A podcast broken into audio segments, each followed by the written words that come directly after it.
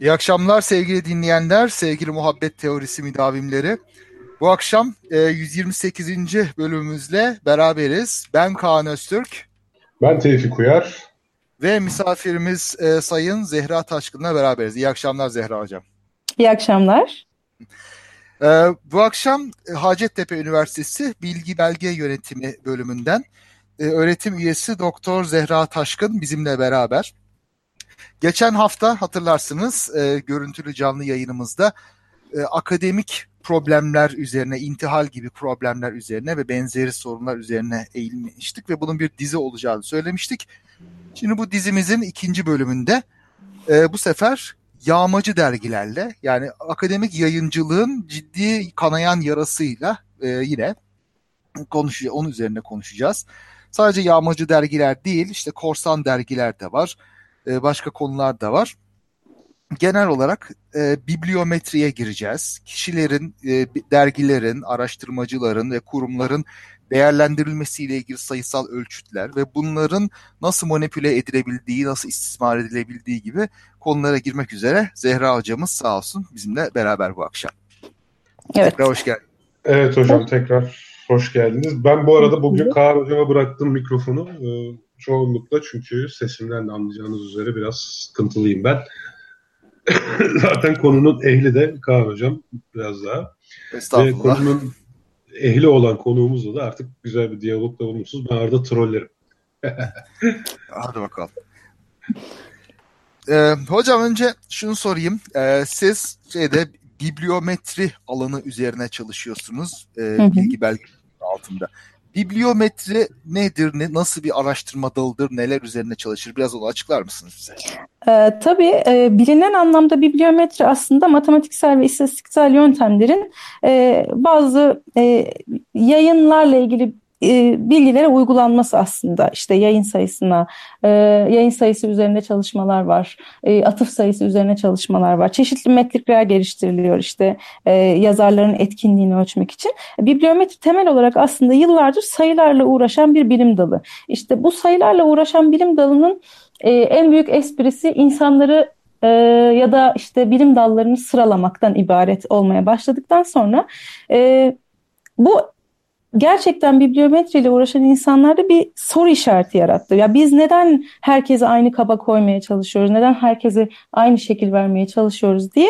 E, bibliometri temelde evet sayılarla uğraşan bir bilim dalı ama e, biz artık daha e, niteliksel değerlendirmeler yapmaya yönelik e, şeyler yapmaya çalışıyoruz kendi bölümümüzde. İşte bu açıdan ne yapıyoruz? Niteliksel atıf değerlendirme çalışmaları yapmaya çalışıyoruz. İşte e, sıralama sistemlerinin aslında üniversiteleri doğru şekilde sıralayıp sıralamadığını test ediyoruz. Biz bibliometriyi açıkçası bir adım ileri götürmeye çalışıyoruz ki e, doğru değerlendirmeler yapabilelim. Çünkü mevcut akademisyen değerlendirmeleri maalesef e, herkese aynı kefeye koymaya çalışıyor. Herkese aynı mezurayla ölçmeye çalışıyor ama e, işte kimi e, yüzmede iyi, kimi uçmada iyi, kimi e, koşmada iyi. E, siz hepsinden yüzmesini bekliyorsunuz. O zaman e, yanlış şeyler yapmış oluyorsunuz. E, benim anladığım bibliometri sayılardan sıyrılan bir sistemle doğru değerlendirmeler, doğru performans değerlendirmeleri e, yapmayı sağlayan bir bilim günümüzde. Ama başkasına sorsanız size e, işte yayın sayısını ölçmeyi hedefleyen bilim dalıdır diyebilir. E, benim anladığım bibliometri biraz önce söylediğim şeyleri ifade ediyor açıkçası. Hı, anladım. Peki örnek verebilir misiniz? Yani mesela yayın sayısının nesi eksik veya atıf sayısının nesi eksik de daha da e, farklı şeylere bakmamız gerekiyor. Bir de tabii evet. sayı niteliğe bakmak derken e, yani bibliometrist neye bakar? Nasıl niteliklere bakar mesela? Şimdi şöyle söyleyeyim. E, yayın sayısına baktığınız zaman nasıl yanılacağınızı söyleyeyim. Şimdi tıp fakültesinde çalışan bir akademisyen e, yılda 90 tane makale çıkarabilir belki. Abartıyor olabilirim ama. Sosyal bilimlerde ise 3-4 senede e, yaptığı araştırmayı ancak bir dergiye kabul ettirebilir. Çünkü dergi sayısı da çok az. Ya da yayın tipi e, açısından işte kitap yazmaya daha meyillidir sosyal bilimci. E, daha temel bilimciler makale yazmaya eğilimlidir. İşte bu gibi farklılıklardan dolayı yayın sayılarını değerlendirirken bu gözle bakmak çok önemli. Hatta mesela tıp tıp alanına e, özel düşünürseniz bile pediatri alanında çalışan birinin e, yayın üretme sıklığıyla tıp etiği alanında çalışan birinin yayın üretim sıklığı birbirinden çok farklı. E, dolayısıyla tıp etiği çalışan biriyle pediatri çalışan birini aynı kefeye koyduğunuzda bile doğru bir değerlendirme yapmış olmuyorsunuz. Benzer şekilde atıf, atıf sayılarını dikkate aldığınızı düşünün.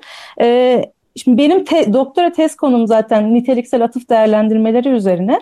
Ee, şimdi bazı atıflar var sizin ölçeğinizi kullanıyor. Ölçeğinizi atıf yapıyor. Ben bu makalemde bunun ölçeğini kullandım diyor. Ya da diyor ki işte Kaan Öztürk böyle bir çalışma yapmış. E, Energy Education Science and Technology'nin yamuklarını ortaya çıkarmış. Bak bu sayede e, görülmüş vesaire gibi e, bir atıf yapıyorsam ben size gerçekten sizin çalışmanıza değer verdiğim için atıf yapıyorumdur. Ama öbür tarafta e, şöyle atıflar da var. E, mesela diyorum ki ben bu alanda yapılmış çeşitli çalışmalar mevcuttur diyorum. Parantez açıyorum. 20 tane makaleyi sıralıyorum. E, şimdi bir önceki atıfla bu atıf aynı değerde. Dolayısıyla biz atıf sayılarına da doğru e, sadece sayıya bakarsak doğru değerlendiremeyebiliriz. E, ben bu fikirle doktora tezime başlamıştım açıkçası. E, tez izleme komitemde e, Yaşar Hoca, Yaşar Tonta, e, dinleyenler yakın zamanda kim olduğunu daha da iyi öğreneceklerdir. Evet, gelecek e, hafta misafirimiz olacak o da. evet. E, Yaşar Hoca tez izleme komitemde şey demişti, hani ben ağırlıklandırma sistemi önereceğimi söylemiştim. İşte pozitif atıflara artı puan, negatif atıflara eksi puan, e, nötr atıflara puan vermeyelim falan diye. Yaşar Hoca demiş ki, demişti ki e, yine sayıyorsun. Gerçekten öyle. E ben yine sayacaksam o zaman insanlar birbirine pozitif atıf yapmaya başlayacaklar. Çünkü bütün sayılar manipüle edilebilir. E, siz po kriterinize pozitif atıf koyarsanız insanlar birbirine pozitif atıf yapmaya başlarlar. Burada e, aramak lazım. Çözüm aslında ya da üretimi yapanlarda değil. Çözüm birazcık da karar verici ve yöneticilerde e, ve işte akademik teşvik kriterlerinde ya da e, akademik yükselmelerle ilgili bu jürilerde yer alan kişilerde birazcık çözüm oralarda aranmak gerekiyor diye düşünüyorum. Doğru. Şimdi bu güzel bir noktaya da getirdiniz. Şimdi meşhur bir söz vardır. Bir e, e, kriter, ölçü o haline geldiği zaman kriter olmaktan çıkar veya yok tersiydi galiba. Yani sonuçta bir şeyi ölçmek için bir şey çıkartıyoruz. Ondan sonra bunu bir kriter haline getiriyoruz, bir çıt haline getiriyoruz ve ondan sonra manipülasyonlar başlıyor ve artık o bir ölçü evet. haline gelmek e, ölçü olarak kullanılamaz oluyor. Herhalde atma yükseltmelerde de aynı şey. Şimdi yayın sayısına bakıldığında insanlar az ve düşük nitelikli yayınlar çıkartmayı tercih edebiliyorlar. Onun yerine atıf sayısına bakıldığında işte sen bana atıf yap ben sana atıf yapayım demeye başlayabiliyorlar veya revaçta olan basit konulara yöne, yönelebiliyorlar. Değil mi? Bunların hı hı. hepsi bir istismar durumu. Kesinlikle. Mesela geçen yıl e, YÖK bir e, açıklama yaptı. Akademik teşvik kriterleri e, manipüle ediliyor. Bakın dosyaları daha dikkatli inceleyeceğiz. Sayışta inceleyecek dosyaları falan diye bütün üniversitelere bir yazı gitti. E, bu yıl gelen e, spam yağmacı konferans maillerine e, bakarsanız yenilenen akademik teşvik kriterlerine uygun diye geliyor. Çünkü neden? Siz akademik teşvik kriterlerini güncelleseniz bile e, yağmacılar ya da bu işten çıkar sağlamaya çalışanlar o kriterleri yine manipüle etme potansiyeline sahip. Çünkü siz ona manipüle edebileceği bir ölçek veriyorsunuz. Çünkü içeriye bakmıyorsunuz. Ee, içeriye bakmaktan ziyade mutlaka ölçmeye yönelik çalışıyorsunuz. Burada e, sizin söylediğiniz söz şey Goddard'ın, Charles Goddard'ın ekonomist e, onun sözü bir ölçev hedef haline geldiğinde iyi bir ölçev olmaktan çıkar diye. Çünkü siz bu ölçevi bir hedef haline getiriyorsunuz. İnsanların hedefi. Mesela diyorsunuz ki e, H indeksi 5 olmayana yurt dışı desteği vermeyeceğim. Şimdi H indeksinin 5 olması için 5 ya da daha fazla yayınının 5'ten 5 veya daha fazla atıf olması lazım. Şimdi insanlar bunu yapmaya çalışacaklar o zaman. Bunu yapmak zor mu? E, birazdan yağmacı dergileri konuşacağız. E, bazı yağmacı dergilerin bazı dizinlerde yer aldığı gerçeğinden hareketle çok da zor olmayabilir. E, dolayısıyla siz bir ölçevi koyar şey siz bir ölçevi koyarsanız ortaya insanlar onu eğer büker bir şekilde uydurur, akademik yükselmesini de alır, e, teşviğini de alır aylık e, maaşına eklenecek. Ama olan arada kaynayan bilimin kendisine oluyor. Evet, evet maalesef o şekilde. Şimdi e, mesela şimdi bunun de, şey yağmacı dergiler kısmına isterseniz bir gelelim. Tamam. e, istismarın en bariz olduğu yer bu. Şimdi e, normal dergi ne yapar? Yağmacı dergi ne yapar? Yani normal bir dergiden ne bekleriz ve yağmacı dediğimiz şey bu sıfatı hak etmek için ne yapıyor veya ne yapmıyor? Bunu nasıl tanımlarız? Ee, şimdi şöyle yağmacı terimi nasıl çıkmış belki hani ondan bahsedip de konuya girmek daha e, şey olabilir. E, yağmacı terimi predatör sözcüğünden geliyor ve e, ilk Türkçe'ye çevrildiğinde buna yırtıcı denecekti. Ama yırtıcı çok yumuşak kaldı bu yağmacı dergilerin yaptıklarını tanımlamak için. O yüzden yağmacı daha böyle hani dolu dolu bir e, sözcük olarak yağmacı sözcüğü tercih edildi. Şimdi yağmacı dergileri normal dergilerden ayıran özellikler neler diye sorarsanız mesela çok fazla benim önümde liste var. Hani şunlar şunlar farklı diye. E, mesela e, makale değerlendirme süreçleri en önemlisi. Şimdi siz sabah gönderiyorsunuz makaleyi. Akşam e, sabah yine parasını yatırıyorsunuz 400 dolar. Akşam size tamam yayınlanmıştır web sitemizde deniyorsa hiçbir derginin 24 saat içinde değerlendirme yapacak bir e, altyapısı, hakem listesi ya da editör kurulu yoktur. Dolayısıyla bu makalenin yağmacı olup olmayacağı konusunda bir soru işaretinizin olması lazım. Ya da makale yayınlanmış makalelerin kalitesine bakmanız lazım. Şimdi bazı dergiler var, yayınlanmış makaleler çok güzel, efsane, okurken akıyor yani böyle çok hoşunuza gidiyor ama bazı dergilerin makalelerini okuduğunuzda anlamıyorsunuz. O kalite kendini belli ediyor mesela. O bir gösterge olabilir. Şey çok önemli mesela çok e, size geliyordur mailler. Bu maillerde derginin kapsamıyla ilgili çeşitli şeyler oluyor multidisipliner e, eğitim çalışmaları dergisi, interdisipliner e, bilim dergisi diye e, güncel araştırmalar dergisi diye. Bunların temel kullandığı şey e, kalıp interdisipliner ya da multidisipliner. Ama şimdi burada bazı yanılgılardan da uzak durmak lazım. Şimdi Nature ve Science dergisi de e, Web of Science'da interdisipliner dergiler arasında dizinleniyor. Şimdi burada ikisi de interdisipliner olduğunu iddia ediyor ama hangisinin interdisipliner olduğunu gerçekten ya da interdisiplinerliğin tam karşılığını verdiği konusuna bakacak olursanız zaten içeriğin kalitesinden e, ne olduğu anlaşılıyor. Ama yağmacı dergilerin en çok tercih ettiği kalıp interdisipliner, işte multidisipliner sözcükleri. Belki bir şey daha makale işlem ücretleri olabilir. E, yağmacı dergiler yüksek makale işlem ücreti talep ediyorlar. Evet Mesela açık erişim bazı dergiler de e, yüksek e, makale işlem ücreti istiyor. Plus One gibi. Bunlarla karıştırılmaması lazım ama e, yağmacı dergilerin temel mantığı aslında bu yayınlardan, makalelerden para kazanmak. Dolayısıyla yüksek makale işlem ücretleri talep ediyorlar. E, bu konuda belki dikkatli olunması gerekebilir. Ha, e, yağmacı dergilerin en çok tercih ettiği başka bir şey daha var. İndekslendikleri yerleri göstermek istiyorlar birazcık da. Hmm. E, İndeks Kopernikus'ta dizinleniyoruz. Etki faktörümüz de şu kadar diye mailler alıyor olabilirsiniz. Hatta İndeks... şu anda mesela önümde açık demin de bahsettiğiniz böyle International Journal of Current Research. Evet. Yani Journal of Research deyince zaten bir araştırma dergisi. E ne olacaktı? Tabii ki araştırma. Tabii ki modern yani yeni araştırmalar falan olacak. Ne olacak? Ve bakıyorum e, etki faktörü olarak 7.7. Yani, evet çok güzel. yani gerçekse bu müthiş olurdu ama Şimdi Copernicus'ta 72 falan diyor. Bu bilmiyorum büyük mü nedir? Nasıl bir şey? Şimdi Buna şöyle her bir dizinin kendi etki faktörünü hesaplama yöntemleri birbirinden farklı. İşte biz genellikle Journal Citation Reports yani Web of Science'ın alt dizini olan Journal Citation Reports verilerini kullanarak etki faktörünü hesaplıyoruz. Yani daha doğrusu Journal Citation Reports hesaplayıp bize sunuyor ama e, bazı e, farklı indeksler de kendi etki faktörü hesaplama yöntemlerini geliştirmişler. Şimdi Index Copernicus mantıken bir aslında atıf dizini e, ya da bir dizin niteliği taşımıyor. Çünkü yayıncılar kendi dergilerini Index Copernicus'a yüklüyorlar. E, dolayısıyla hani bir seçim kriteri e, ya da işte bir izleme süreci vesairesi yok o dergilerin. Dolayısıyla Index Copernicus'ta ben bugün dergimi indeks etmek istesem bu akşam dergimi Index Copernicus'a sokup e, etki faktörünü Index Copernicus değerini hesaplattırabilirim. Hmm. Şimdi böyle bir sıkıntısı var. Hani o yüzden Index Copernicus'ta dizinleniyoruz gibi gelen maillere çok da e, itibar etmemek gerekir. Evet. Sizi akademik yayıncı olarak kandırıp paranızı almak isteyenlere evet. itibar etmeyiniz. evet, aynen öyle. Hmm, peki Şimdi pa, işin parasına gelince tabii mesela e, muteber dergilerden de çok para istendiği oluyor. Herhalde burada asıl mesele e, seçim kriterinde böyle çok gevşek olmaları bizim böyle antenlerimizi kaldıracak, örümcek hislerimizi gıdıklayacak şey olmalı asıl olarak. Bir de dediğiniz gibi indekslenme şeylerde e, fasafiso şeyleri öne çıkarıp aslında Web of Science gibi kabul edilmiş şeyleri çok çıkartmamaları. Hı hı.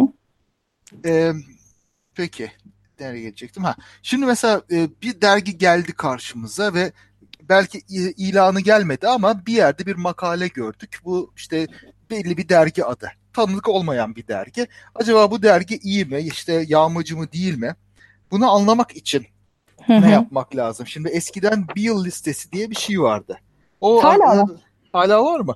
Ben Şimdi benim şey... bildiğim Jeffrey Beal'ı biraz şey yaptılar, korkuttular da o kaldırdıydı listeyi en son. Jeffrey Beal Colorado Üniversitesi'ne ayrıldı. E, başka bir üniversitede çalışmaya başladı ve 2018'de o listeyi güncelledi. Artık kendi blogundan e, bu listeyi sunuyor. Artık aslında pek çok insan hala o listenin olmadığını düşünüyor ama e, Beal 2018 Temmuz'da güncellendi en son o liste. Şu anda blogunda o liste erişilebilir durumda yer alıyor. O zaman bu iyi bir başvuru kaynağı olarak bunu not düşelim. Beals List diye ararsa dinleyicilerimiz hı hı. Google'da buna ulaşabiliyorlar. Bu herhalde güvenilir epeyce pek çok şeyi barındıran bir şey. vardır ama. Bunun, bunun bazı soru işaretleri yok değil. Aslında zamanda bu kadar tepki çekmesinin sebebi de buydu ama e, aslında hani şey demek mümkün mü bilmiyorum. E, bir yılın üstüne bu kadar gidilmesi doğru muydu kısmında hala e, şüphelerim var. Çünkü bir yıl hiçbir zaman bunlar kesin yağmacı dergilerdir demedi. Potansiyel yağmacı dergiler listesi diye sundu. E, hani bu dergilere dikkat edin, bu yayıncılara dikkat edin diye sunulan bir listeydi. Ama liste 2008'de yayınlanıp 2016'da listede yayıncı sayısı binin üzerine çıkınca e, şey yayın evleri itibar davaları falan açtı. Sonra işte üniversitesi Colorado Üniversitesi Beal'a tepki göstermeye başladı. Hatta Beal e, ciddi mobbing gördüğünü açıkladı. E, davalar açıldı Beal için. E, şu anda başka yine Denver'da başka bir üniversitede çalıştığını biliyorum kütüphaneci olarak. E, ve yeniden listeyi açtı ama orada hani Beal listesinde e, dikkat edilmesi gereken farklı noktalar daha var. Orada iki farklı dergi listesi e, olduğunu mutlaka bilmesi gerekiyor dinleyicilerin.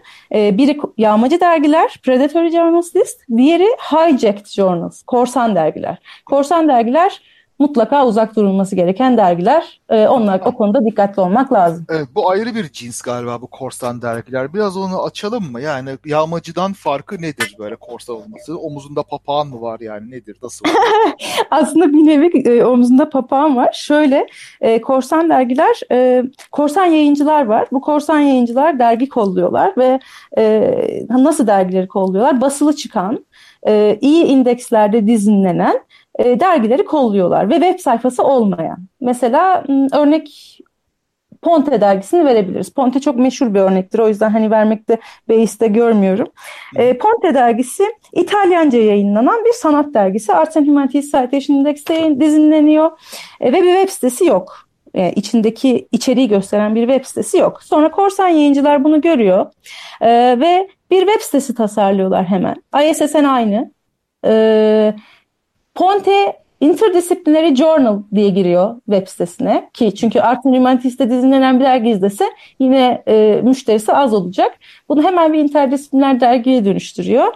E, makale işlem ücreti olarak da 400 dolar diyor. Neden? Çünkü çok iyi bir dergi. Etki faktörü yüksek. E, sonra phishing'e başlıyor. Editörler kurulunu da kopyalıyor aynen. Ve phishing'e başlıyor. Bu phishing'e yakalanan çok kişi var. Ve bu yakalanan kişiler bazıları gerçekten e, bu dergide yayın yaptıklarını zannediyor. Gerçek dergide yayın yaptıklarını zannediyorlar ama yayın yaptıkları dergi aslında tamamen sahte dergi. E, bazen dizinler bile bu tuzağa düşüyorlar. Mesela Scopus'ta bu bahsettiğim dergi bir, bir buçuk yıl kadar dizinlendi. Sonra fark edildi ki biz sahte dergiyi dizinliyoruz. Orijinal dergi bu değil. E, geçen yıl Scopus'tan çıkarıldı bu bahsettiğim dergi. E, işte o bir yılın listesine bakarken bence dinleyicilerin e, yağmacı dergilerden çok bu korsan dergilere daha çok dikkat etmeleri gerekiyor diye düşünüyorum ben. Yağmacıları bir şekilde ayırt edebilirsiniz ama korsanlar e, çok büyük bir tehlike arz ediyor bence şu anda. Çok ilginç. Yani bu Korsan Dergi web sitesi aracılığıyla farklı makaleler yayınlıyor. Yani orijinali evet. kendi kendine basılı olarak çıkıyor. Bu evet. online olarak bambaşka yayınlar çıkartıyor. Ama yayınlayan kişiler Aa Ponte'de yayınım çıktı diye seviniyorlar. Oysa evet. öyle bir şey yok. Evet Çok maalesef ilginç. böyle bir durum var. Evet. Bu tabii şey yani ciddi bir e, copyright ihlali de aynı zamanda yayın hakkı. Tabii ihlali. tabii. Yani, ee, zaten zaten şu söyleniyor hani yağmacı dergilerin aslında yaptıkları şey hukuka aykırı değil deniyor. E, çünkü alan razı veren razı bir durum var. İnsanlar parasını veriyor, yayını yapıyor, akademik yükselmesini alıyor, e, dergi parasını kazanıyor. Yani kimse e, bir sorun yaşamıyor burada diye düşünüyoruz. Ama korsan dergilerde e, daha farklı bir durum var. Tamamen o derginin e, telifiyle ilgili bütün süreçler ihlal edilmiş oluyor. Dolayısıyla korsan dergilerin yaptığı şey bir hukuksuzluk. Yağmacı dergiler da, e, daha farklı e, tehlikeleri var ama korsanların yaptığı işin hukuksuz olduğunu söylemek mümkün. Şimdi korsan dergi şeyden yağmacı dergilere dönersek şimdi tamam. ileri açısından e, şimdi bir köşede böyle yağmacılarda yayınlayan kendi kendine takılan birileri olabilir. Bunun hı hı ne zararı vardır böyle global bilim açısından bunu belki konuşabiliriz. Ne, ne zarar ediyor bu? Bilime bir zararı var mı? Şimdi e, bunu hep dile getirmeye çalışıyoruz.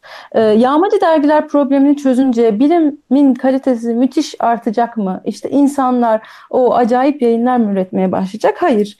E, biz yağmacı dergiler problemini çözeceğiz. İnsanlar kolay yoldan başka yayınlar yapma e, alternatiflerini bulacaklar. Kendi dergilerini çıkarmaya başlayacaklar. Hı hı. E, işte kitap basmaya başlayacaklar. Farklı farklı şeyler yapacaklar. Dolayısıyla bizim sorunumuz yağmacı dergiler değil. Bizim sorunumuz ahlaki, e, akademik ahlaki yaklaşımlar aslında birazcık. İnsanlar akademiyi ya da bilimi geliştirmeyi e, şey olarak görmüyor. Hani idealistlikle yaklaşmıyorlar. Bunu bir para kazanma unsuru olarak görüyorlar belki. Belki e, nasıl söyleyeyim?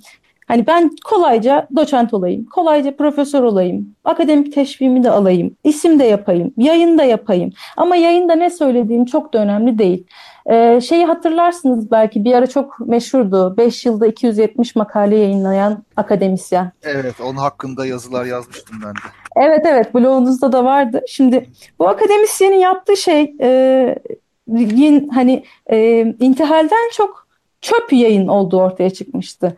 E, yanlış hatırlamıyorsam. İnsanlar artık akademide e, çok büyük bir kitle artık yayın yapmayı e, hani bilim üretmek olarak bakmıyorlar. Yani bu akademik üretimi bilimi üretmek şeklinde bakmıyorlar. Bunun yerine şey diye bakıyorlar. Ben e, para bundan akademik teşvikten şu kadar para kazanırım. Akademik yükselmemi de alırım bu yayın sayesinde diye bakıyorlar. O yüzden de e, kaliteli ürün çok çıkmıyor. İşte Türkiye neden Nobel ödülü alamıyor diye yakınıyoruz sonra. Ya da e, Türkiye'den neden e, iyi araştırma laboratuvarları çıkmıyor diyoruz. Ya da insanlar neden yurt dışına kaçıyor diyoruz ki bence en büyük problem bu.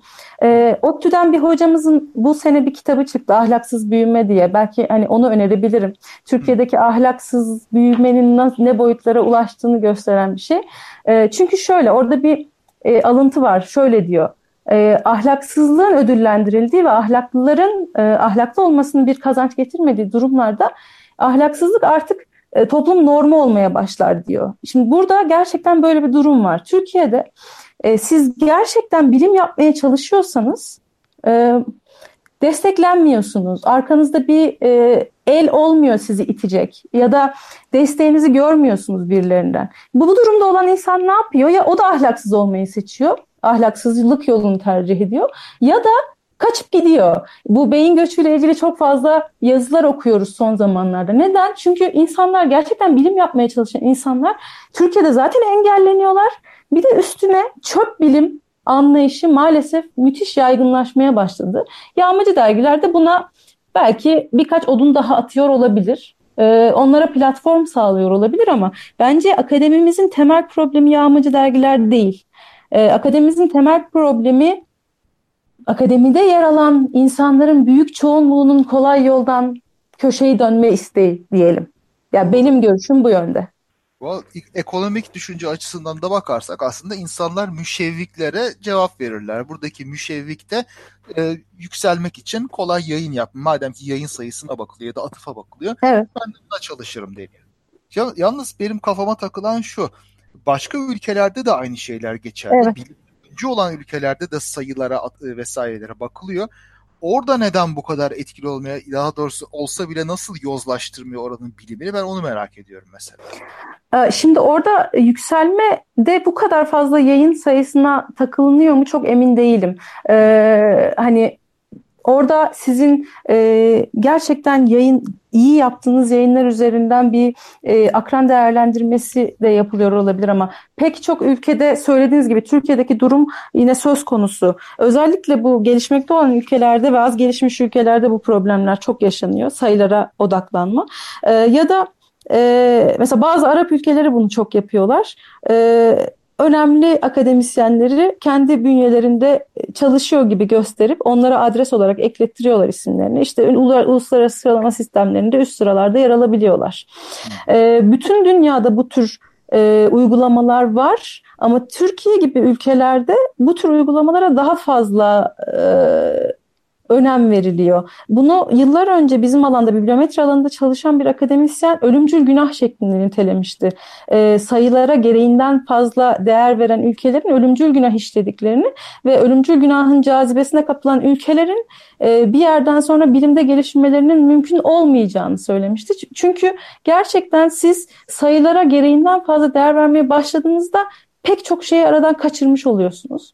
Ee, ben geçenlerde bir tweet atmıştım bununla ilgili. Cahit Arf'ın mesela H indeksi 3, benim 2. Yani haşa Cahit Arf'tan daha e, iyi bir akademisyen olmamız ya da işte çok yakın bir akademisyen olmamız mümkün değil. Cahit Arf'ın kendisine ait bir teoremi var ve e, bütün dünyada bilinen bir isim. Siz H indeksle bir istihdam edecekseniz birisini e, H indeksi dikkat alarak ticari tarife almayacaksınız demektir e, kurul, kurumunuza. Şimdi böyle bir durumda da sizin seçim kriterlerinizi çok iyi yapılandırmış olmanız lazım. Evet çok zor.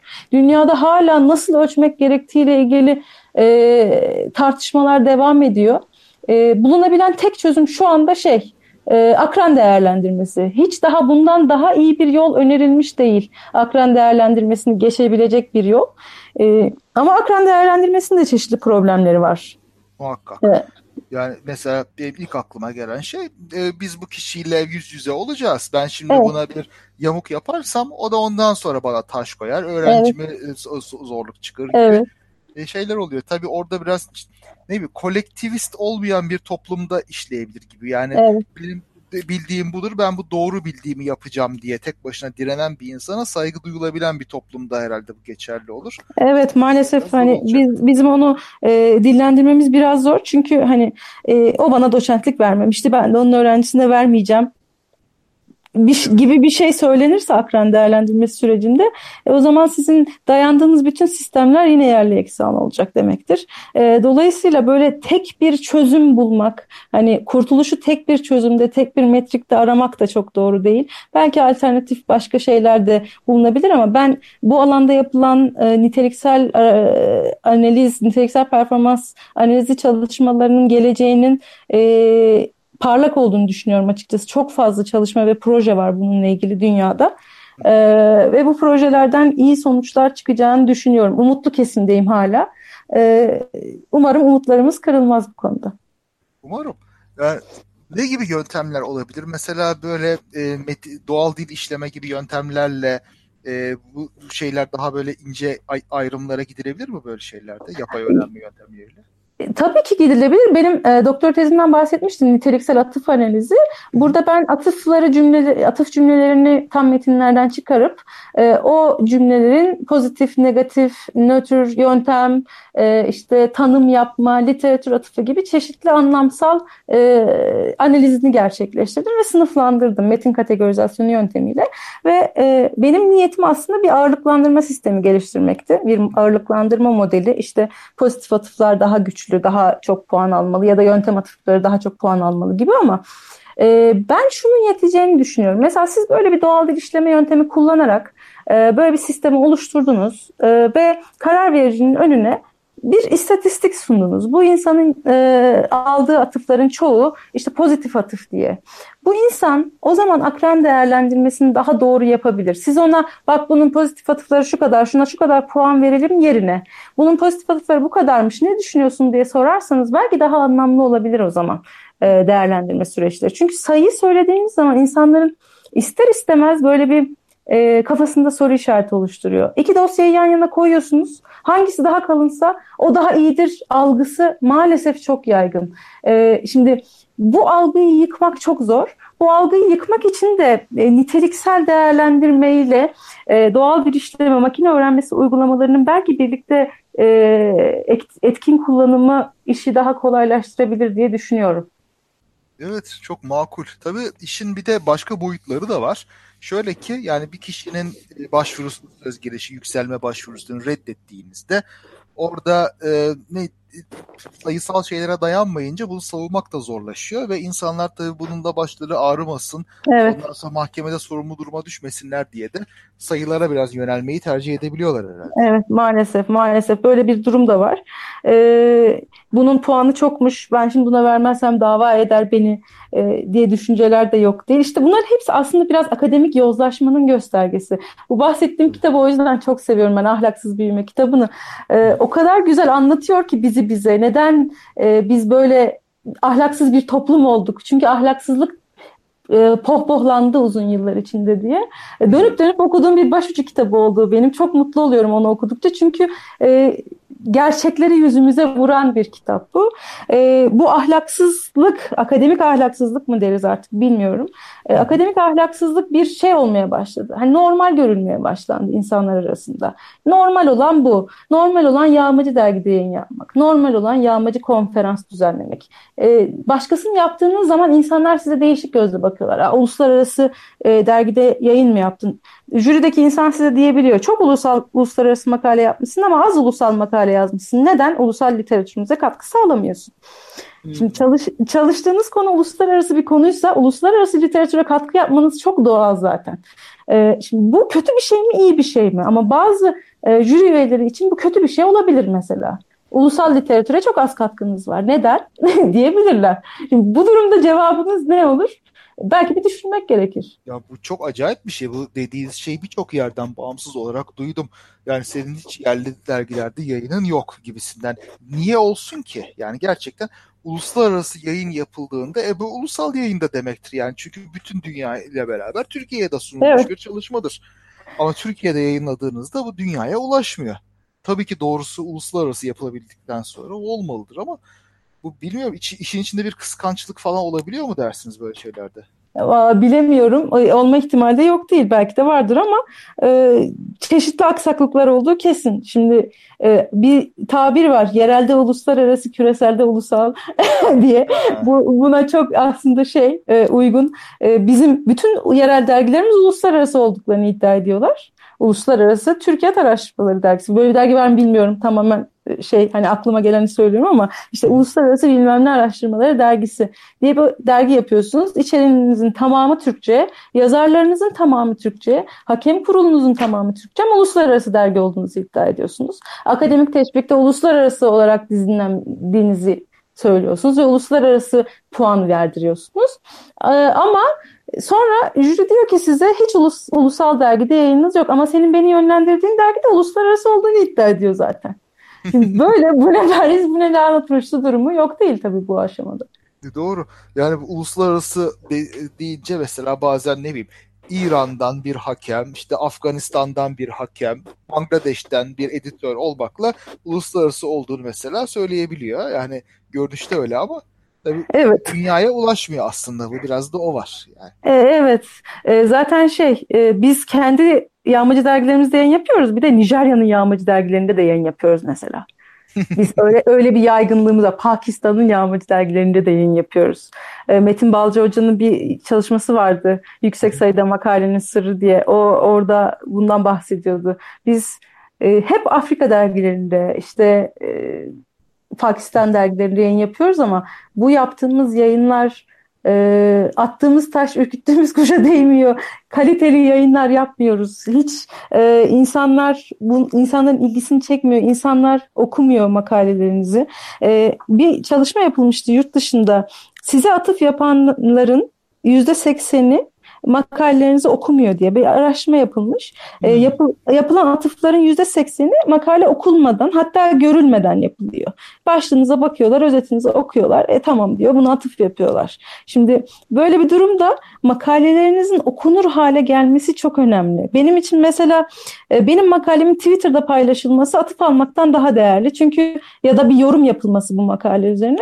Çünkü o kişilerin bu makaleyi okuduğunu gösteriyor bu. E, eğer içeriğinde bir cümlesini okuduysa ya da bu cümleyle ilgili bir yorum yaptıysa. Belki altmetri diye bir e, yeni çok da yeni sayılmaz ama e, bir alan daha var. O da işte sosyal medya paylaşımlarını ölçüyor, internette bahsedilme oranlarını ölçüyor, indirilme sayılarını ölçüyor. Belki bu da alternatif bir e, metrik olabilir. Yine metriklere karşıyız ama hani insanları değerlendirmek için belki e, bir ipucu sağlayabilir. İşte internette ne kadar konuşulmuş bu insanın makalesi, olumlu ya da olumsuz anlamda. Hmm. Çünkü ben yayıncılığın da boyut değiştirdiğini düşünüyorum, değiştireceğini. Çünkü e, bu şekilde gitmez. E, yayınların büyük çoğunluğu birkaç tane yayın evinin şeyi altında, e, hakimiyeti altında. Siz. Yayınınızı yapıyorsunuz, yayın evlerinin telifine sunuyorsunuz ve kendi yayınlarınız üzerinde bile e, hakkınız kalmıyor, konuşma hakkınız kalmıyor. Hatta yeri geliyor kendi yayınınız için para ödüyorsunuz. E, dolayısıyla... Evet, geçen de bir haber vardı çok acayibimize giden. E, ResearchGate'e makalesini koyan yazarlara karşı hukuki eylem yapmış. Elsevier mıydı? Nature evet, Group. Elsevier. Elsevier yani. Bütün musibetler de onun başının altından çıkıyor. evet. evet bir de Almanya'da boykot yapılmıştı Elsevier'e yine benzer sebeplerden. Ee, çalışmaların yazar kopyalarını bile e, paylaşmasına izin vermiyor bazı durumlarda. Şimdi yazar kopyası bana aittir makalenin. Ben istediğim yerde, istediğim kurumsal arşivde e, paylaşabilirim yazar kopyamı. Hiç kimse de hiçbir şey diyemez. Çünkü ben o makalenin e, asıl yazarıyım. Ama Pardon, siz yazar kopyasıyla ne kastettiğimizde bir açıklayabilirsek. Tabii yani... ki derginin herhangi bir işlemi olmadan e, sizde olan versiyonu yani o derginin formatına getirilmemiş, sayfa numarası verilmemiş hatta belki hakem değerlendirmesi öncesi e, versiyonu o size ait olan kopya. Bu kopyayı istediğiniz yerde istediğiniz şekilde paylaşabilirsiniz. Buna herhangi bir kısıtlamayı hiçbir yayın evi getiremez. Derginiz kısıtlama getirdiği şey sizin o dergide yayınladığınız versiyonu.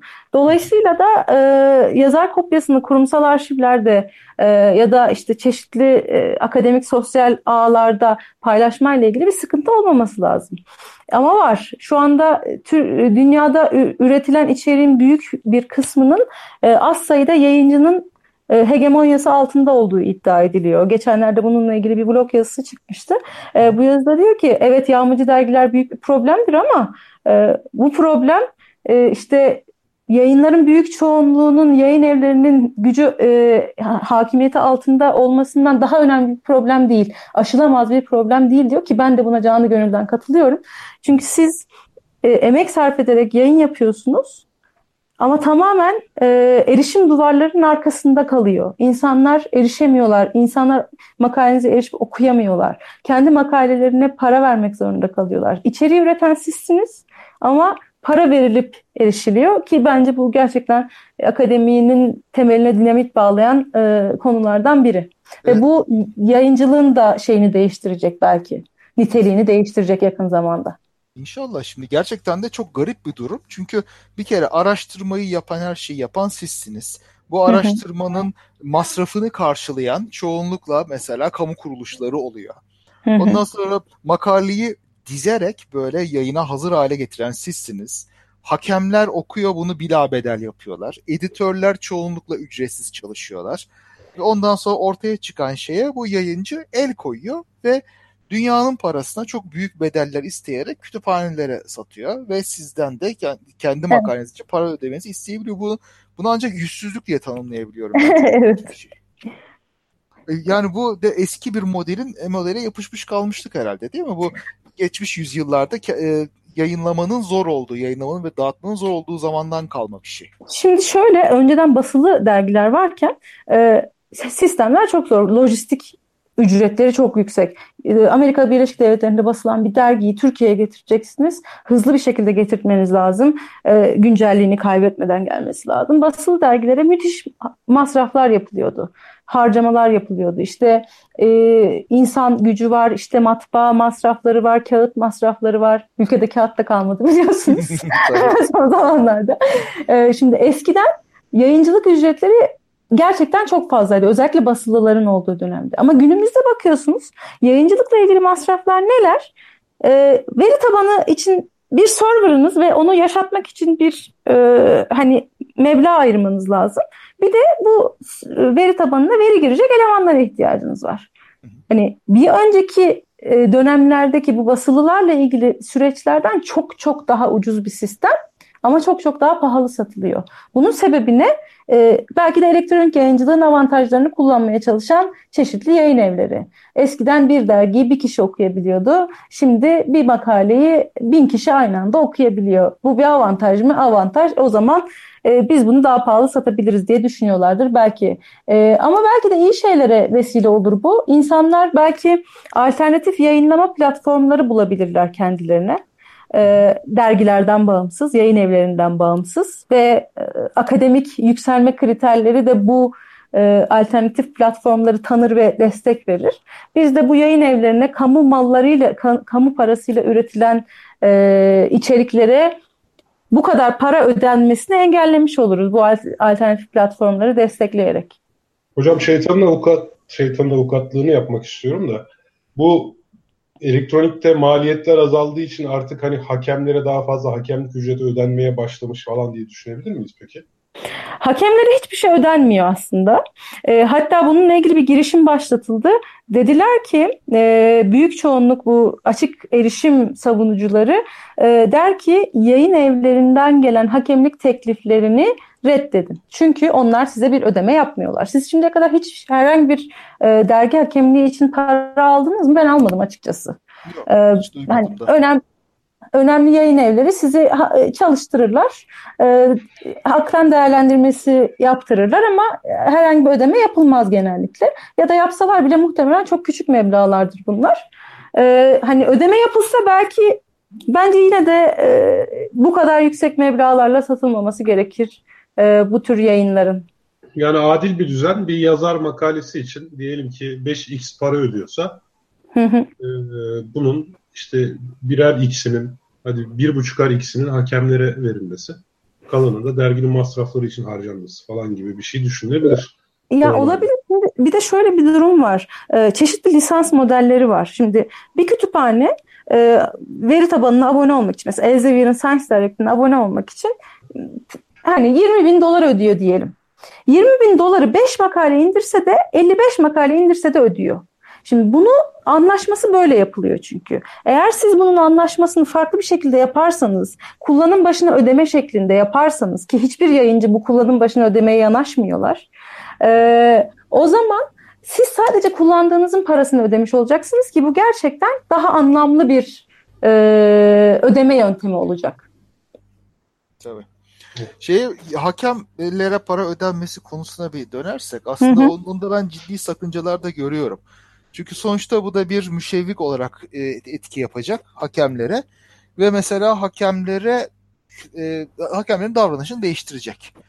Mesela işte bir, ben bu makaleleri fazla geri çevirdim. Biraz daha geri çevirirsem artık bana makale göndermezler. Bunu kabul edeyim bari gibi bir eğilime girebilir hakem.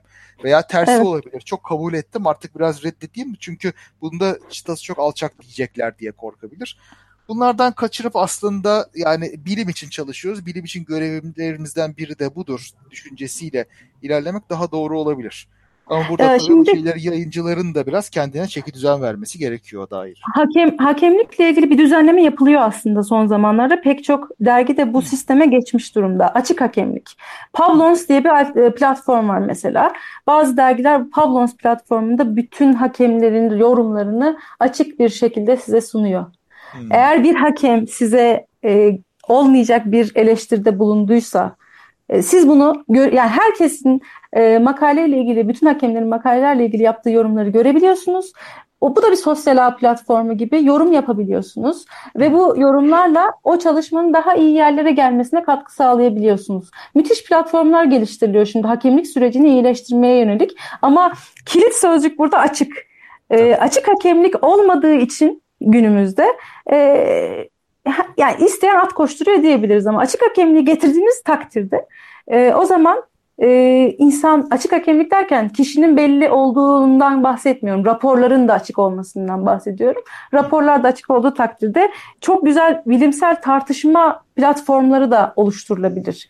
E, çünkü tartışa tartışa gelişiyor bilim ve e, işte o hakem öyle demiştir. Öbür hakem başka türlü demiştir. Bir de mesela bazıları hakemliği şöyle zannediyor. E, ya bu benim görüşüme uygun şeyler yazmamış o zaman yanlıştır e, diye düşünen hakemler de var. Şimdi bunları egale etmek, bunları en aza indirmek için bu tür e, tamamen açık, tamamen şeffaf hakemliğe geçmek e, belki bu süreçleri daha iyileştirebilecek bir e, aşama olabilir. Makalelerin yarısı yayınlanmaz ben söyleyeyim. Kesinlikle. Güzel. Öyle bir durumda. Vallahi güzel, güzel olur bence. ya şey, ama hakemlerin aslında böyle e, e, isimsiz olarak bile ifşa edilmeleri bence önemli bir şey. Çünkü birçoğu ciddiye okumadan fazla Tabii şey mi? yapmadan ya da sadece öylesine. editoryal dokunarak yani evet. editoryal nokta virgülüne dokunup Tabii. Ya o açıdan biraz kendilerine çeki düzen vermelerine yardımcı olur. Valla hakem bulmakta zorlanmaya başlarsın o zaman. İşte o zaman para teşviki önemli hale gelebilir. Yani şimdi Alıştı hakemin yorumları kamuya açıklanacaksa bu kişinin çok çok ciddi bir okuma yapması lazım ve çok ciddi bir değerlendirme yapması lazım. Yapacağı değerlendirmenin işte mutlaka doğru olması lazım. Bu da bilişsel yükünü epey arttırıyor makale incelemenin. O zaman makale inceleyecek yani hakemlik yapmayı kabul edecek insan bulmakta zorlanırsın. E, benim bildiğim hakemlik zaten bunu gerektirir. Yani çok dikkatli Zaten bunu gerektirir de abi. Yani işte idealler idealleri düşünme. Netice itibariyle insanlar bence satisfying diyoruz ya ona ekolojik rasyonelitede. Yani tatmin et, kar düzeyde okuyup yani yeterli ve tatminkar düzeyde okuyup yeterli ve tatminkar yorumlar yapıyorlar şu an büyük ölçüde. Yani o zaman e, seninki de kamuya açık yani hakemliğin ha, hakemlikten çıkan yorumlar da aslında kamuya açık birer eser haline geleceği için işte onun bilişsel yükü e, normalin üzerine çıkacak. Şimdi ya şimdi basit rol... bir yazı yazmak istediğin zaman yazarım diyorsun ama mesela çok ciddi bir şey yazalım deyince vaktim yok diyorsun. Tabii şöyle yani konumuzdan rol çaldık ama şöyle bir şey görüyorum ben. Şimdi e, bir kere bir hakemin her türlü şeyi bulması, hiçbir şeyi atlamaması gibi bir şey gerekli değil. Bazı şeyleri bulur, söyler, bazı şeyleri atlar, belki başka hakem söyler. Hele şimdi Zehra Hoca'nın söylediği gibi herkese açık, herkesin yorum yapabileceği bir platform varsa e, başkaları zaten başka açıkları bulacaktır. Ha, ben de bunu gördüm diye sadece ha, kendi görmek Yani söylediğin şeyi sağlam olarak sun, onu altını doldur. E, yani şey yapma, Garez falan şeklinde bir şey yapma. Yeter o hakemlik için. Öyle bir duruma geleceğiz herhalde. Yani bir de şöyle bir durum var. Mesela hakem yazar fark etmemiş olabilir. Hakem fark etmemiş olabilir. Tamam bir okuyucu da fark edebilir küçük bir hatayı. Ee, şimdi bu söz söyleme hakkını verme e, şansı tanıdığı için de aslında bu platformlar değerli hale gelebilir. Çünkü gerçekten herkesin gözünden kaçabilir. Mesela yazar hesaplama yaparken yanlış yapmıştır. %5 e, güven düzeyinde değil de %10 güven düzeyinde hesaplamıştır. Anketi yapacağı kişi sayısını vesaire yanlış yapmıştır. E, bunu hakem hesaplamayı yeniden yapmadığı için görmeyebilir. Şimdi böyle bir durumda makale yanlış çıkacak e, şimdi makalenin düzeltilme şansı var. Çünkü correction ya da erratum yayınlayarak bu makaleleri düzeltebilirsiniz. Ve bu düzeltme de ancak işte insanların yorumuna açık olursa, belki birlikte tartışılırsa e, ortaya çıkabilir diye düşünüyorum. Yoksa kimsenin okumadığı makalelerde ne hatalar var kim bilir. İnsanlar okuyup tartışıp e, belki makalelerin daha da iyi yerlere gelmesini sağlayabilirler diye düşünüyorum ben. Doğru yani bir şimdi tekrarlanabilirlik krizi diye bir şeyin de içindeyiz evet. değişik alanlarda bir tek alanda da değil. Yani bir de, bu da yani sonuçta aşırı yayın yapma baskısının bir sonucu. Hızlı hızlı yapalım. Pozitif sonuçları verelim sadece. Bir de şey yayınlama yanlılığı var. Bunların işte giderilmesi için böyle bir şey bu bu dediğiniz galiba post publication peer review yani yayın sonrası evet. akran denetimi denen şey evet. bu. Evet. Yani, yani e, e, eskiden yapılması çok kolay olmasa bile artık ya, yapılabilecek bir durumda olduğu için Bir de şey zaten e, hakem denetimi denen şey de nispeten yeni bir şey öyle değil mi? Yani 1920'lerde 30'larda mı çıktı? Çünkü şeyi biliyoruz. Einstein mesela e, bir makalesi için editör bunları hakeme gönderdiği zaman buna öfkelenmiş. Ben başkasına gösteririm diye mi verdim bu, bunu size? Öyle Ben bilmiyorum bu hikayeyi. O evet bu şey genel görelilikle ilgili işte bir, Einstein-Rosen köprüsüyle ilgili bir makale bu. Ee, ya da bu neyse. E, bu da 1930'larda falan olan bir olay belki daha da sonrasında. Yani o zaman yaygın olmadığı anlaşılıyor hakem evet. denetimine. E, şimdi demek ki değişiyor bu zamanla dönüşüyor ve bu dönüşüme de herhalde ayak uyduracağız yavaş yavaş. İşte o yüzden geleneksel yayıncılık ortamlarının terk edileceği konusundaki fikri daha çok desteklemeye başlıyoruz. Çünkü hani her şey değişiyor. Hakemlik yoktu, hakemlik gelmeye başladı. Şimdi e, ben e, aynı zamanda bir derginin editörü olarak çalışıyorum. Türk Kütüphaneciliği dergisi. E, şimdi Türk Kütüphaneciliği dergisinde e, biz dedik ki şeffaf hakemliğe geçelim mi? yazarlara, işte bütün paydaşlarımıza. Biz çok istiyoruz şeffaf hakemliğe geçmek. ister misiniz? Ee, ama büyük çoğunluk hayır geçmeyelim. Biz henüz hazır olduğumuzu düşünmüyoruz dediler. Ama onların hazır oldukları an gelecek diye düşünüyorum ben. İsteseler de istemeseler de belki gelecek e, ve o şeffaf hakemliğe geçilecek bir şekilde. Şeffaf hakemlik olduğu zaman daha belki ayakları yere basan değerlendirmeler yapılması mümkün olabilir diye düşünüyorum ben. Şeffaf hakemlik dediğinizde şimdi normalde dergilerde e, yazarlar hakemlerin kim olduğunu bilmez ama hakemler yazarın kim olduğunu bilir. Şeffaf Yok. yendiğinizde ee, hakemlerin ismi açık oluyor yazara öyle mi? Şimdi şöyle e, çeşitli hakemlik türleri var. Çift körleme hakemlik var. Hı. E, çift körleme hakemlikte ne yazarlar hakemi ne hakemler yazarı bilir. Hı. E, buna çift körleme yöntemi deniyor. Bu tamamen kapalı yöntem.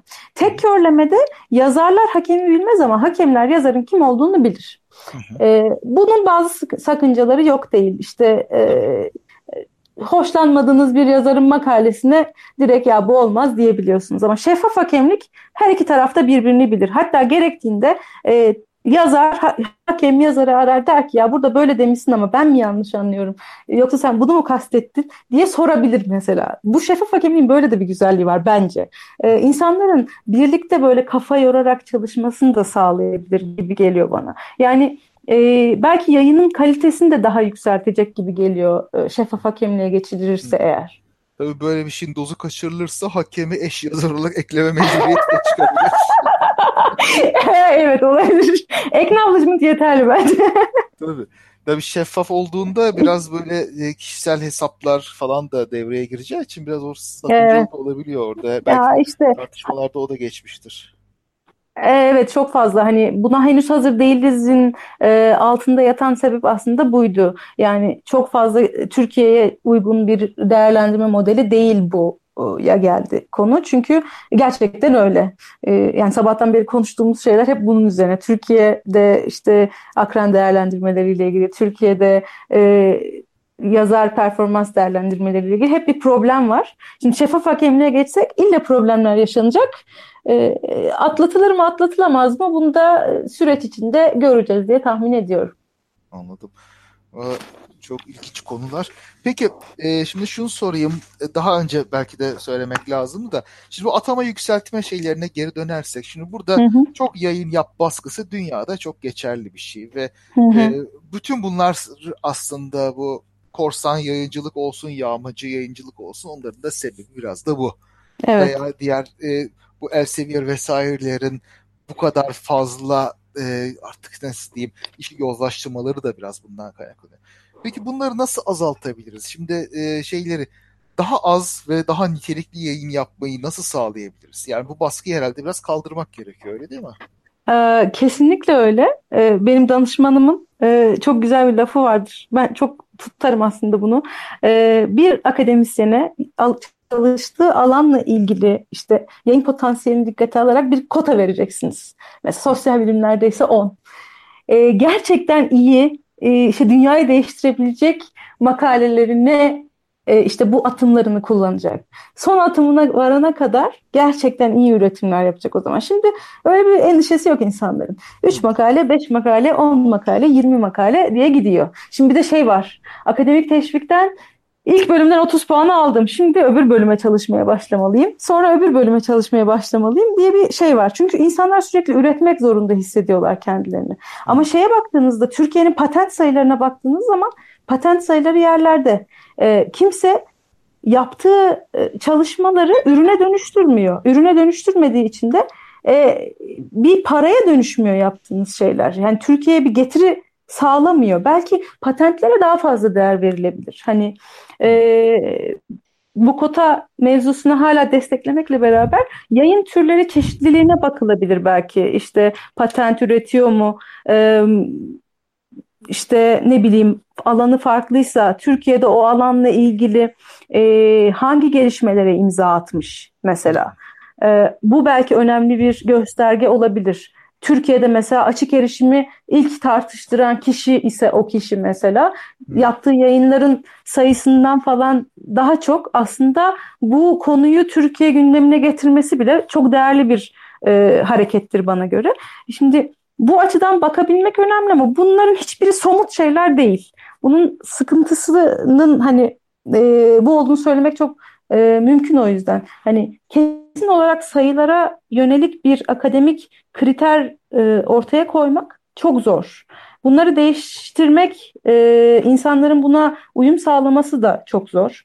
E, şimdi siz ben niteliğe bakacağım derseniz kim bakacak niteliğe derler normal olarak. Şimdi bu da bir sıkıntılardan biri. E, dolayısıyla çeşitli sıkıntılar var ama hangi sistemi getirirseniz getirin e, bu mevcut sistemin tamamen sayılara odaklanan yapısını e, değiştirecek bir sistem olması gerekiyor. Yoksa biz çünkü şöyle yapıyoruz. H indeksi temel alalım. Ama H indeksi kötü diyorsunuz. Tamam o zaman etki faktörünü dikkate alalım.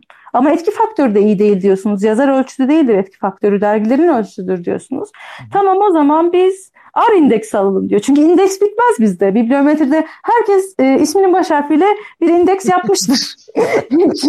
İndeks çok. İndeks çok olunca e, insanları değerlendirecek metreyi bulmakta zorlanmazsınız. Mesele bir metre çok fazla değer atfedilmesi. Ya da mesela bir metrenin kötü olduğunu söylediğinizde insanların o metreyi tamamen görmezden gelmesi e, şeyi yapamıyoruz. Birden fazla metreyi aynı anda kullanamıyoruz mesela. Neden yapamıyoruz bilmiyorum. Birden fazla metreyi aynı anda kullanabilsek belki bir nebze bu problemlerin önüne geçebiliriz diye düşünüyorum. Hı hı. İşte herhalde işin en sonunda bir e, yarış halinden çıkarılması gerekiyor. E, e, Bunun için de evet. belki de ödül mekanizmalarının kalkması gerekiyor ortadan. Nasıl oluyor? Yani biraz şeye geliyor, biraz soyut düşünerek biraz Zen Budizmine sanki geliyor. Peşinden koşarak, yak mutluluğu peşinden koşarak yakalayamazsın, durursun o seni bulur derler ya.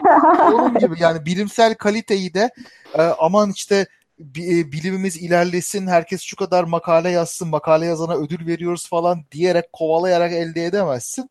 Bırakacaksın insanları kendi haline öyle olur diyebilmek belki de gerekiyor. Yani bir de şöyle bir durum var. Şimdi akademisyenin varlık sebebi nedir? Siz akademisyene ne bileyim ulusal bilimsel yayınları teşvik programı kapsamında teşvik vermeseniz insanlar e, o da kapsamdaki dergilerde yayın yapmayı bırakacaklar mı mesela?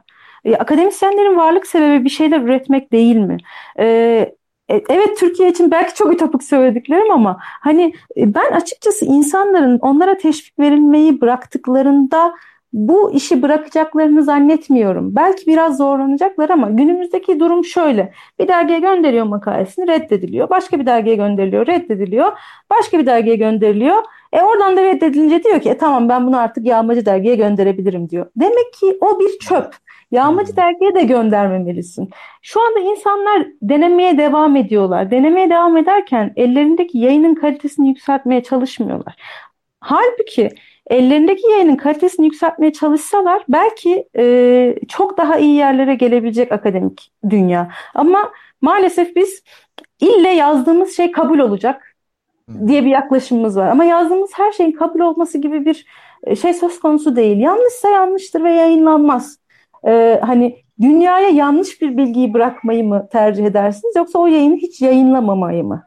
Açıkçası hiç yayınlamamak e, yayınlamış olmaktan daha e, iyi geliyor bana. Aa, ben vazgeçiyorum reddedilince. Yani ya şimdi kim bir daha uğraşacak yani e, bir bilgisayarındaki çöp klasörüne atanlar var. Kabul edilmeyen ya da içine sinmeyen makaleleri. Bir de kabul edilmeyen ya da içine sinmeyen makaleleri çöp e, dergilere gönderenler var. Maalesef ben gelecekte şey yapmak üzere kenara koyuyorum. Bir ara evet. yayınlarım konuya bir daha ilgim artarsa diye kenara koyuyorum. E, işte ama mevcut sistem e, çöp dergilere gönderenleri destekliyor. Bilgisayarında tutup ileride bir gün belki bunu revize ederim, üzerine tekrar düşünürüm, daha iyi hale getiririm diyene destek vermiyor. Ne Ama zaman sanırım sistem dışında olduğum için zaten. Bence siz sistem içinde olsanız da öyle yapabilirsiniz. Hani bekletebilirsiniz. Ya ee, muhtemelen öyle yaparım da. Evet. Yani, yani şey sistem içinde olanlar işte daha farklı e, motivasyonlar. E, e, evet evet maalesef. Yani e, ahlaklıları da ahlaksız olmaya iten bir sistemimiz var ve bu sistem yüzünden her geçen gün daha kötüye gidiyoruz. Burası kesin. Evet. Dediğiniz doğru. Şimdi bazıları gerçekten e, tamam kimse kabul etmeye demek ki kötü bir şeydi dese diğerleri işte sen de yayın yapmıyorsun falan diye üstüne gelecekler. Bu evet. beraber olan bir şey. İşte e, ortak malların trajedisi gibi bir şey. Yani herkes durumu değiştirmek istiyor ama herkes bunun kurbanı. E, o yüzden de hiçbir şey değişmiyor. Öyle bir şey var. Neyse bu evet. e, de, derin bir konu. Ama bize çok güzel bir giriş sundunuz. Çok teşekkür ederiz. Ben teşekkür ediyorum. Sağ olun. Evet, gerçekten ağzınıza sağlık. Ben çok teşekkür ediyorum beni davet ettiğiniz için. Geldiğiniz için de biz teşekkür ederiz. Peki o zaman artık toparlayalım. Çok güzel bir saat oldu. Çok aydınlatıcı bir, bir saat geçirdik hep beraber. Gelecek hafta bu konuya tekrar devam ediyoruz. Yine Hacettepe Üniversitesi Bilgi Belge Yönetimi bölümünden Yaşar Tonta hocamız gelecek bizimle bu konuda konuşmaya. Ee, o yüzden gelecek haftaki yayınımızı kaçırmayın lütfen bu işler tabii çok derin işler. Yani şeyde akademik yayıncılık zor bir şey. Yani bir de e, yayın akademik bilgiyi tüketen insanlarsanız yani ben bir konunun gerçeğini öğrenmek istiyorum. Araştırma nedir, ne gösteriyor diyorsanız dergilere bakacaksınız tabii, yayınlara bakacaksınız. Ama bu yayınlar ne kadar güvenilir, hangisi sağlam, hangisi değil, hangisi yağmacı, önüne geleni yayınlıyor. Bunları ayırt etme görevi de maalesef şimdilik bize düşüyor okuyucu olarak. Bunlardan artık belki bir gün kurtuluruz. Zehra Acar'ın dediği gibi böyle yayın sonrası e, hakemdeki alttaki yorumlara bakarak bir sonuç çıkartma gibi şeyler belki olur. Ama o zamana kadar tabii iş zor. Bu sorunların farkında olmamız lazım. Evet tekrar teşekkürler Zehra Hocam. Sağ olun. Var ben çok teşekkür ediyorum. Harika bir konuşmaydı gerçekten. Çok teşekkür Sağ ediyorum ben de. Teşekkürler hocam. Vallahi daha çok kasılmayı isterdim ama zaten e, dolu dolu anlattınız. Benim de çok hoşuma kalmadı. Kaan hocam da olayı aldı yürüdü. Ee, çok teşekkür ediyoruz tekrar. Ağzınıza sağlık. Çok sağ olun. Herkese iyi akşamlar. Gelecek hafta görüşmek üzere. Hoşçakalın. Hoşçakalın. Daha fazla bilgi edinmek isteyenler Tarihi Osmanlı Mecmuası'nın 3. cüzünün 1912. sayfasına bakabilirler efendim.